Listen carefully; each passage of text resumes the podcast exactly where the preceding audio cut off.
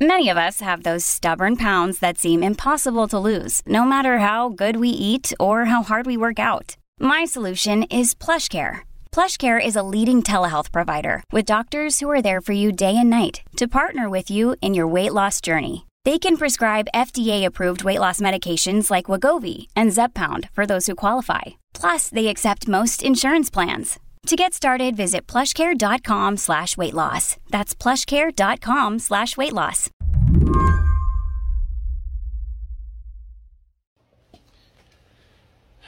Hey there, interwebs. Um, hope everyone's having a good night, right? Oh, my eyes look real dark in this lighting. That's rad. Anyway, This is a TikTok from a man named Chuck Jackson. His handle is Chuck Fights Cancer, where he chronicles his treatment for squamous cell carcinoma.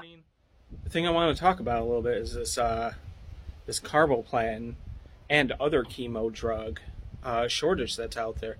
Tried to do a little research on this, and, and I can't really find much on there other than there's been more than 40 states in the U.S. so far that have uh, run into this shortage. Some- Jackson's TikTok uh, is from the end of May. And since then, the shortages of cancer drugs, basic chemotherapy drugs, have gotten so bad that they're threatening the care of hundreds of thousands of patients across the country. So currently, around 14 different chemotherapy drugs are in shortage. That's Ed Yong, a science writer for The Atlantic. And some of those include things like cisplatin, carboplatin, and methotrexate, which are really frontline drugs. These are generic drugs, pretty basic ones, and they are the foundations of chemotherapy for more than a dozen kinds of cancer. How widespread are these shortages?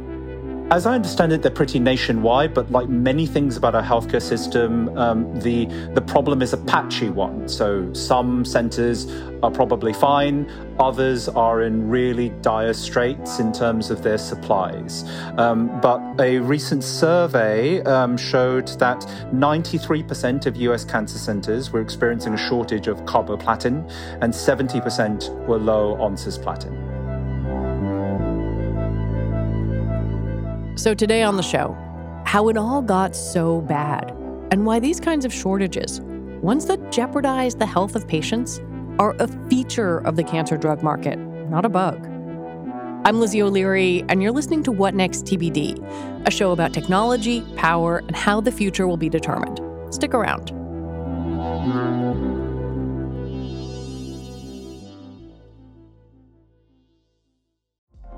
Apple Card is the perfect cashback rewards credit card.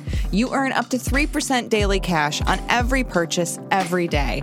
That's 3% on your favorite products at Apple, 2% on all other Apple Card with Apple Pay purchases, and 1% on anything you buy with your titanium Apple Card or virtual card number.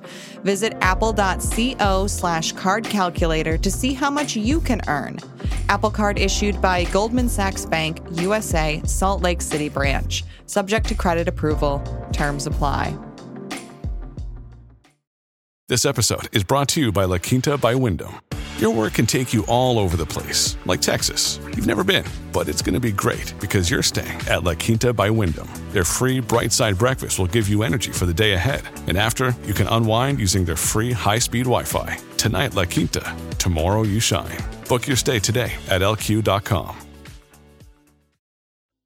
The cancer drug shortage has been going on for months now, but lately it's reached a fever pitch.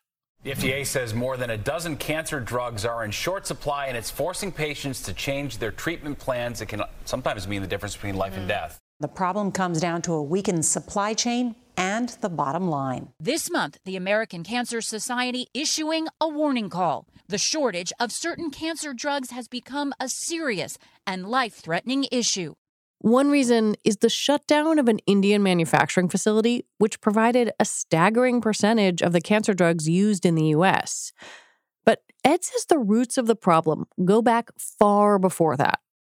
So, this particular wave of shortages, which is unprecedented in its scope and the number of patients that have been affected, have been going on since, I would say, um, the middle of spring. But these kinds of shortages have been going on for a very long time. Um, there was a big wave of shortages in, in the sort of 20, 2010, 2011.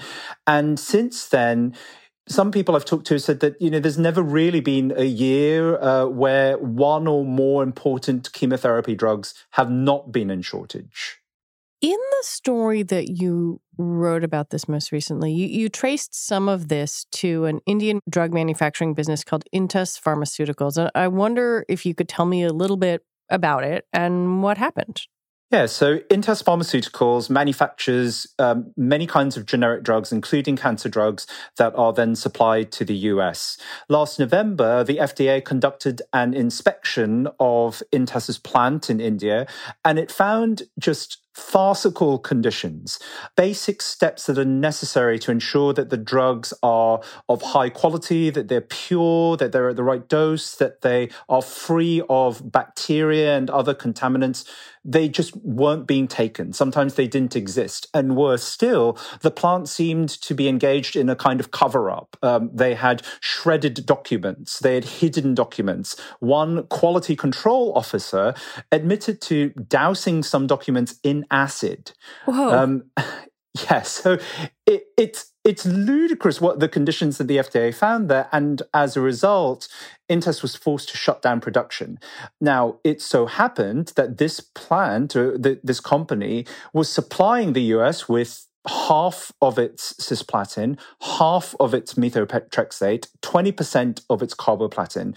Like it had a huge market share in a lot of these incredibly important drugs. And that was one of the things that precipitated this wave of shortages. Other companies couldn't compensate. But I think that that explanation raises a couple of really important questions, such as how is it possible that the loss of one manufacturing plant could have completely hobbled uh, the production of these drugs that are so important to so many patients? And how could a company with such sloppy, farcical manufacturing practices have possibly captured 50% of the market in these crucial drugs? Yeah, I mean, I, I am not someone who regularly reads FDA inspection reports, but even I could look at that thing and see, like, wait a minute, there were like bags full of shredded data. Like, it, farcical, the word you use seems appropriate. How did a company with those practices capture so much market share? As we've said, these kinds of drugs are generics, so they are not patented and they are sold at extremely low prices. And that means that they are very, very unprofitable. Those low profits mean that a lot of manufacturers have just left the market entirely, leaving it weak. The other problem is that these drugs are very hard to make. So unlike um, the kinds of medicines that we can take in uh, oral capsules, cancer chemotherapies are injected into the bloodstream and usually into the bloodstream of people who are extremely sick. So the quality control has to be really exacting. Like you do not want a single bacterium inside this stuff. But the kinds of upgrade or training that you need to have really good quality control. There's no incentives for companies to actually invest in any of that because the margins are so low. And that creates weaknesses, right? It means that the manufacturers are vulnerable to either spontaneous manufacturing problems or the kind of disastrous inspections that we've talked about. And then if those happen, other manufacturers, of which there are probably aren't very many, can't compensate and then you have a shortage. Now, that's sort of part of the answer. The other part is that the market is completely opaque. Yeah. So it's not just that it is small and frail, but that you cannot see either the weaknesses or the strengths of it. That is why a company with such farcical practices managed to get 50%. A lot of the, you know, people who work in the space didn't know that Intas had 50% of the market in cisplatin until the plant went into shutdown. And I think that degree of opacity is that, you know, the, the sheer, um, the, the black box nature of the market was a complete shock to me um, when I started reporting this piece. I think that was what was so confounding to me. After all, cancer is not a surprise. Certainly, an individual diagnosis is, but people get breast cancer, people get colon cancer, people get prostate cancer. There are all kinds of cancers. And so it seems almost unfathomable that major hospital systems and, and purchasers wouldn't have a sense of the, the durability of the market. I think it is completely unfathomable. And and you're right. You know, we the thing is we're not even talking about like the high end, state of the art, super expensive, like new drugs that that um, that patients might struggle to access, right? These are the basic vanilla frontline drugs that have been around for decades and should be the most accessible. And let, let me give you an example of, yeah. of how little we know about these markets because I, I think it, it, it, clarifies how ludicrous the situation is. So there's a drug called fludarabine, which is a cancer drug that is one of the ones currently in shortage. If you look at FDA approvals, there are 12 companies that are licensed to make it, which seems like a strong market. But actually, only five of those companies market the drug. And based on publicly available information, we do not know which of those companies makes how much of that drug. We know a bit more because of a Senate committee inquiry, which showed that of those five, one makes the drug itself, two others actually get their drug from Europe, and then one of those two supplies the final two of the five. So what looked like this, you know, resilient market with 12 different manufacturers turns out really to be three, kind of. And then if you look at where the drugs um, uh, active pharmaceutical ingredient, that's like the chemical at the heart of the drug, the thing that mm-hmm. makes it work. That comes from six other facilities that supply these so like quote unquote manufacturers. It's really unclear which of those facilities produce how much of the API, which manufacturers they supply, or even for one of those facilities, which country it is in. Come on. I, I mean, right? Like, so clearly the market for fludarabine is much weaker than it looks like at first glance. But how weak it is is basically impossible to determine. And the, the flip is, is true as well. that the strength of the market is impossible to determine. And by that, I mean, let's say one of those manufacturers decides to pour in a ton of money to upgrade its equipment, to uh, train its staff so that it knows it is not going to get a bad inspection. It is not going to trigger a shortage. It is going to give you the best fludarabine in the world. There is currently no way for any hospital or any purchaser to actually see any of that or to make decisions based on that. And because there's no way of doing that, because there's no like quality rating system, because there's no transparency of the data, what happens is that people make decisions based only on price. So then the manufacturers have this massive race to the bottom where they're competing solely to lower prices. And that pushes them to cut corners. And so either they just leave the market because they can't afford to keep on making medicines, or they get sloppier and sloppier until something breaks and then there's a shortage. This is why some cancer patients today are struggling to get the care that they need. And doesn't that sound completely unacceptable to you? When we come back, who is supposed to make sure that this doesn't happen?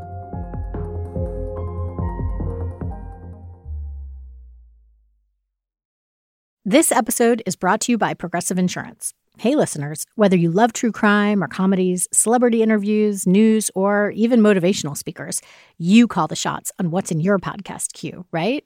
And guess what? Now you can call the shots on your auto insurance too. Enter the Name Your Price tool from Progressive. The Name Your Price tool puts you in charge of your auto insurance by working just the way it sounds. You tell Progressive how much you want to pay for car insurance. Then they'll show you a variety of coverages that fit within your budget giving you options. Now, that's something you'll want to press play on. It's easy to start a quote, and you'll be able to choose the best option for you fast. It's just one of the many ways you can save with Progressive Insurance. Quote today at progressive.com to try the Name Your Price tool for yourself and join over 28 million drivers who trust Progressive. Progressive Casualty Insurance Company and Affiliates. Price and coverage match limited by state law. Another day is here, and you're ready for it. What to wear? Check. Breakfast, lunch, and dinner? Check. Planning for what's next and how to save for it? That's where Bank of America can help. For your financial to dos, Bank of America has experts ready to help get you closer to your goals. Get started at one of our local financial centers or 24-7 in our mobile banking app. Find a location near you at bankofamerica.com slash talk to us. What would you like the power to do? Mobile banking requires downloading the app and is only available for select devices. Message and data rates may apply. Bank of America and a member FDIC. When you need mealtime inspiration, it's worth shopping Kroger, where you'll find over 30,000 mouthwatering choices that excite your inner foodie. And no matter what tasty choice you make, you'll enjoy our everyday low prices, plus extra ways to save, like digital coupons worth over $600 each week. You can also save up to $1 off per gallon at the pump with fuel points. More savings and more inspiring flavors make shopping Kroger worth it every time. Kroger, fresh for everyone. Fuel restrictions apply. Listening to Ed, it feels obvious that someone, some government agency, maybe the FDA, should be keeping track of this market. But it isn't clear exactly who should be in charge. So often people point the finger at the FDA because they, um, you know, a regulatory body, they approve um, medicines and so on, right? But the FDA isn't really an economics agency. And this is fundamentally an economics problem. Like one simple way of summarizing everything I just told you is that the, the problem is the inability of the market to observe or reward quality that is an economics problem that is beyond the scope of the FDA. Hmm. So part of the solution to this problem, I think, is identifying some kind of agency that can actually take ownership so that it doesn't slip between the cracks of different parts of government. And one good candidate for that is a is a um, agency called ASPR, which currently handles preparedness for um, emergencies, so natural disasters, or you know, hey, a pandemic. Pandemic, yeah. Um, you know, one of those might happen, um, and ASPR works to do a lot of things, but including shoring up medical supplies, right? To make sure that the, the drugs we need, countermeasures for things like pandemics are available when we need them. Now, you could very easily argue that this shortage of cancer drugs is just an ongoing emergency created by this dysfunctional market that we've ended up with and falls within the purview of an agency that's designed to stop these kinds of emergencies from happening. Uh, and and what would the agency say? Uh, I have not actually asked ASPR what they say about that, uh, but it's you know several of the people I've talked to have said that they're, they're, if it's not them, it needs to be someone, right? Uh, the FDA maybe, but it as as I've said, it's not quite part of their remit.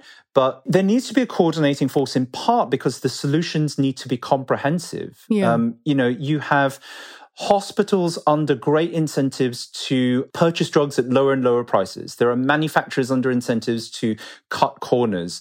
Um, all of those things need to change at once in order to shift the entire market to a new stable state where rather than just being a race to the bottom, it's actually going to have this sort of self reinforcing cycle of improving resilience and quality. I want to get to, to what patients and doctors are doing in a second, but I'm I'm curious how much of this your reporting shows, or or, or whether any of it is about the fact that these are generic drugs, that there are not big profit margins to to be made on on making them and producing them, and that they are painstaking to make.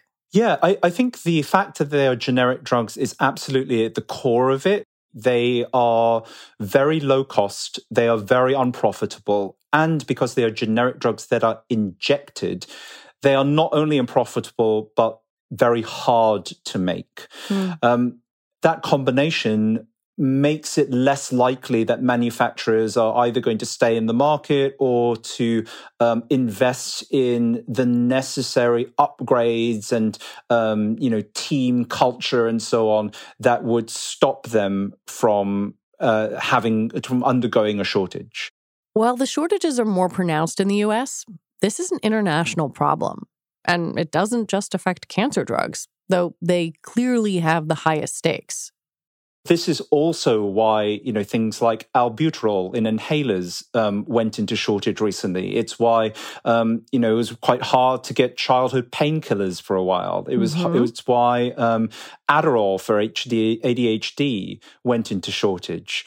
The the market as a whole for generic drugs, some of our most important drugs that we rely upon, is just fundamentally broken and really needs to be reimagined. One, one crucial way of thinking about this we've heard of a lot of supply chain stories. Um, you know, remember when toilet paper ran out, when like you couldn't get yeast, when you couldn't yes. like buy a couch, right?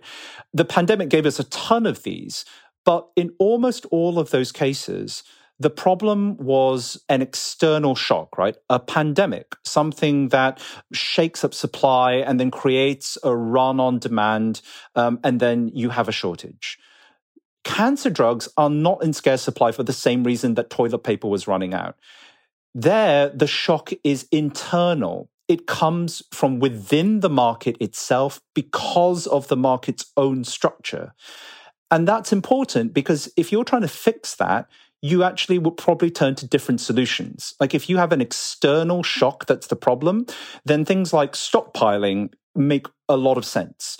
And stockpiling kind of makes sense with a cancer drug issue, but it can't fix the problem alone. If the problem is coming from within the market itself in this spontaneous way, then you actually really do have to reimagine how that market works in order to stop this from continuously happening. Where does all of this leave patients and doctors right now? It leaves them in a really bad state. Um, like I said, these these cancer drugs are the foundations of a lot of therapies for a lot of different types of cancer, for a lot of very common types of cancer.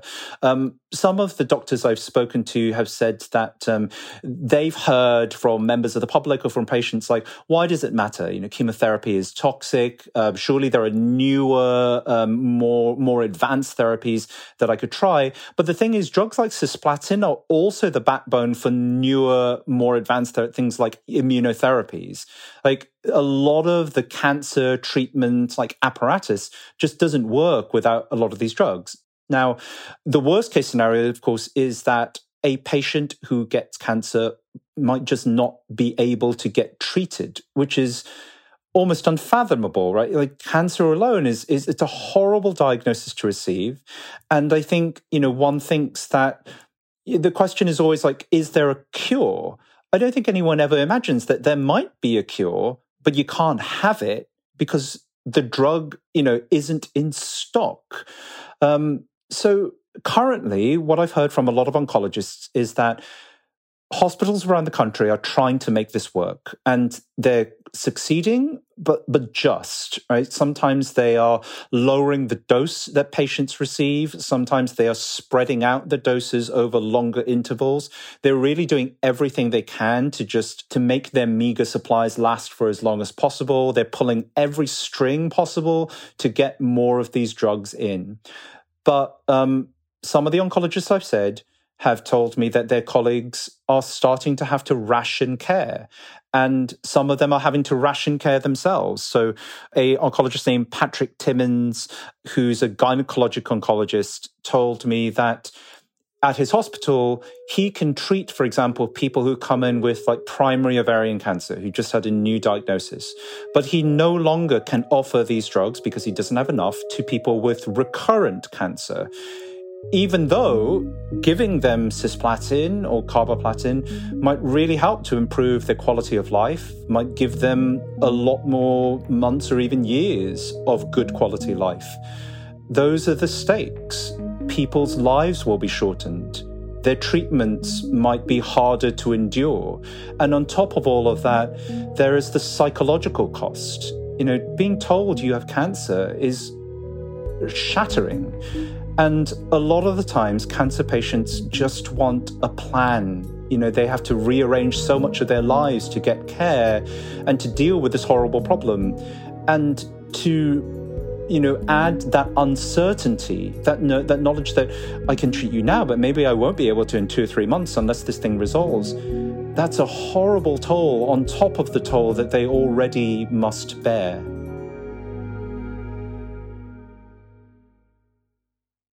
When you talk to to oncologists, and I don't know if you talk to patients, but I, I can imagine that in this moment you are freaking out on top of, as you m- mentioned, the sort of mental and emotional toll of managing cancer care.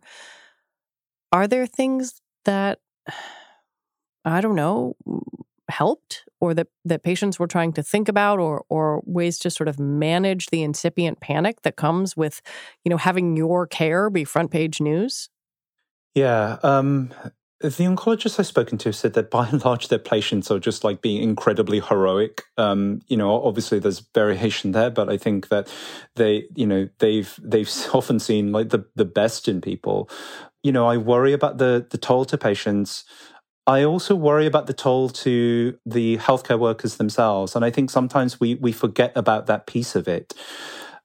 During the pandemic, I reported on how large waves of healthcare workers quit because of the conditions they experienced in COVID. And I think it's very easy to assume that they quit because of burnout, because of stress, exhaustion, and so on. But I think actually one of the main drivers is what's called moral distress. When they know about the kinds of care, the level of care that they want to provide to patients, and that they got into medicine to provide, and that they know that they can't actually provide that now, whether that's because their hospital was overrun by COVID patients or because, as is currently the case, they just don't have the medicines to offer, that moral distress is, is devastating to people who really got into this profession to help people. A lot of healthcare workers did leave because of that distress during the pandemic. Um, and people I spoke to for this piece told me that still it feels like the foundations of the healthcare system are shakier than they once were. And then on top of if you if you add the cancer shortages on top of that, the cancer drug shortages on top of that, it's like a one-two punch. You know, it further demoralizes people who were already really battered by three years of COVID. And I worry about that too. You know, I, I've I've argued that the the healthcare system has to be protected and we can't keep letting the people we expect to save us endure conditions where they actually are unable to do their job because at some point they'll decide they don't want to do that job anymore. In Ed's reporting, he spent time trying to understand ways to reimagine this system so that it wouldn't leave patients so vulnerable to a temperamental and opaque market. But doing that requires enormous will and structural change. So I think that you need to shift all of the incentives in the market that currently exist in a direction that actually promotes um, stable manufacturing, that promotes resilience, that, that stops these ludicrous, you know, inspections that lead to shortages, right? So, um, one really important way of doing that is to have some kind of signal of quality, some kind of badge of quality. So, the FDA has actually been working on a program that rates different drugs. Like, say, you have cisplatin from this company, the the rating will tell you how reliable the supply chain for that is. Hmm. Currently, no such thing exists. There are also a couple of nonprofits which are doing similar things. So there's one called Riscs, R-I-S-C-S, um, which uses manufacturer data to rate different kinds of generic drug products based on how robust the supply chain is. Again, that is not information that we currently have. There's one called Civica, which is negotiating between hospitals and suppliers um, to get long-term contracts for lots and lots of drugs that they buy in volume, and that gives the supplier like a bit of a guarantee, right? It says like you we're going to buy a ton of product for you, you're going to be stable for a while. It tells the hospitals if you go through us, we guarantee you this kind of six month supply in case a shortage happens. That's the kind of thing we need to add more stability and crucially so that if you're a, you know, if you're a hospital person, if you're if you've got a big budget for buying drugs, you can now see which manufacturers are going to be most reliable, which ones are not going to go down in a shortage. And also like if you want a world in which your patients aren't going to suddenly run out of drugs, then this is the manufacturer to invest in. Like this is where the ethical purchasing choice is. And again, to be really clear, there is no current way of making that choice because you just don't have the information. So getting the information will be really, really important. And then a lot of the other kind of uh, like accessory policies are about making it more compelling for hospitals to actually use that information. So you could imagine a situation where, say, Medicare has a payment scheme where it reimburses hospitals according to like the quality of the drug manufacturers that it chooses to use and that would then compel them to um, use these ratings that we have then you know willed into existence but i think that's the complexity of it right? Like you you need both of those pieces. You need to have transparent information about which manufacturers are good. You need to then pull hospitals and the healthcare system into actually using those ratings, you probably need to give the manufacturers a bit of a, a, a boost, um, maybe a, a loan to help them upgrade their manufacturing, which, as we've said, is just currently, you know, a race to the low quality bottom. And I think you need to do all of that at once to really flip where we are um, with the market for some of our most important drugs.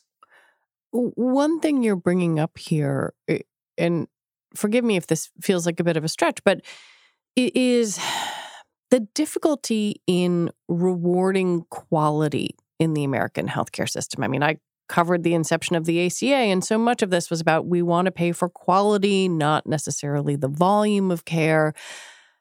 And I just wonder why that is such a hard shift to make that everyday quality is a thing that Americans want, and yet it does not seem to be the thing that the economic structure of the US, US healthcare system rewards. Yeah, I, I, mean, I think it's a good question. And like, I'm struggling to give you a better answer than just waving my hands and go, well, that's capitalism for you. But also, that's capitalism for you.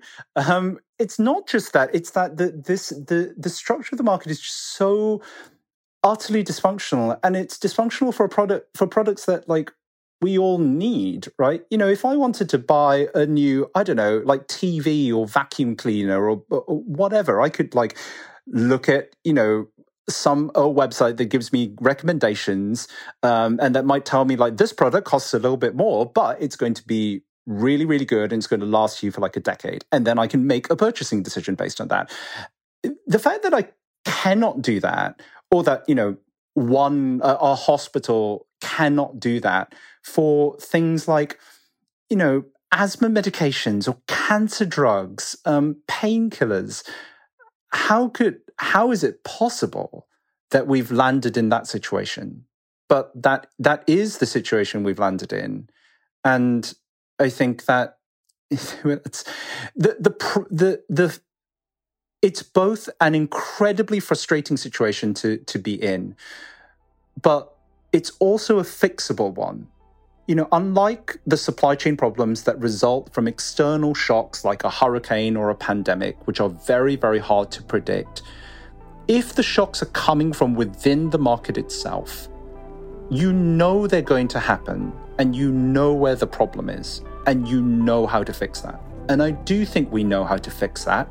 You know, reports have come out for a decade plus about how to fix this problem. And I hope that the huge stakes of the current shortages will compel more people to actually take these kinds of actions that we all ultimately will depend on.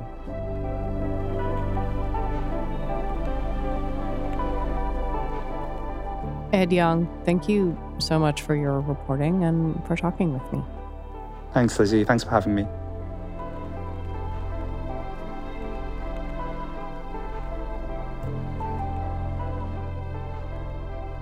Ed Yong is a staff writer at The Atlantic. And that is it for our show today. What Next TBD is produced by Evan Campbell. Our show is edited by Mia Armstrong Lopez. Alicia Montgomery is Vice President of Audio for Slate. TBD is part of the larger What Next family. And we're also part of Future Tense, a partnership of Slate, Arizona State University, and New America. And if you're a fan of this show and like what we're doing here, the best way to support us is to subscribe to Slate Plus. Just head on over to slate.com slash whatnextplus to sign up. You'll get all your Slate podcasts ad free. All right, we'll be back on Sunday with another episode. I'm Lizzie O'Leary. Thanks for listening.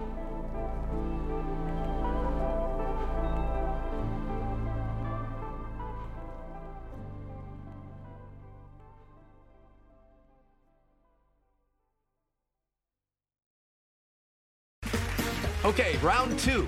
Name something that's not boring. A laundry? Ooh, a book club. Computer solitaire, huh? Ah, oh, sorry, we were looking for Chumba Casino. That's right. ChumbaCasino.com has over 100 casino style games. Join today and play for free for your chance to redeem some serious prizes. ChumbaCasino.com. No purchase necessary. Full prohibited by law. 18 plus terms and conditions apply. See website for details.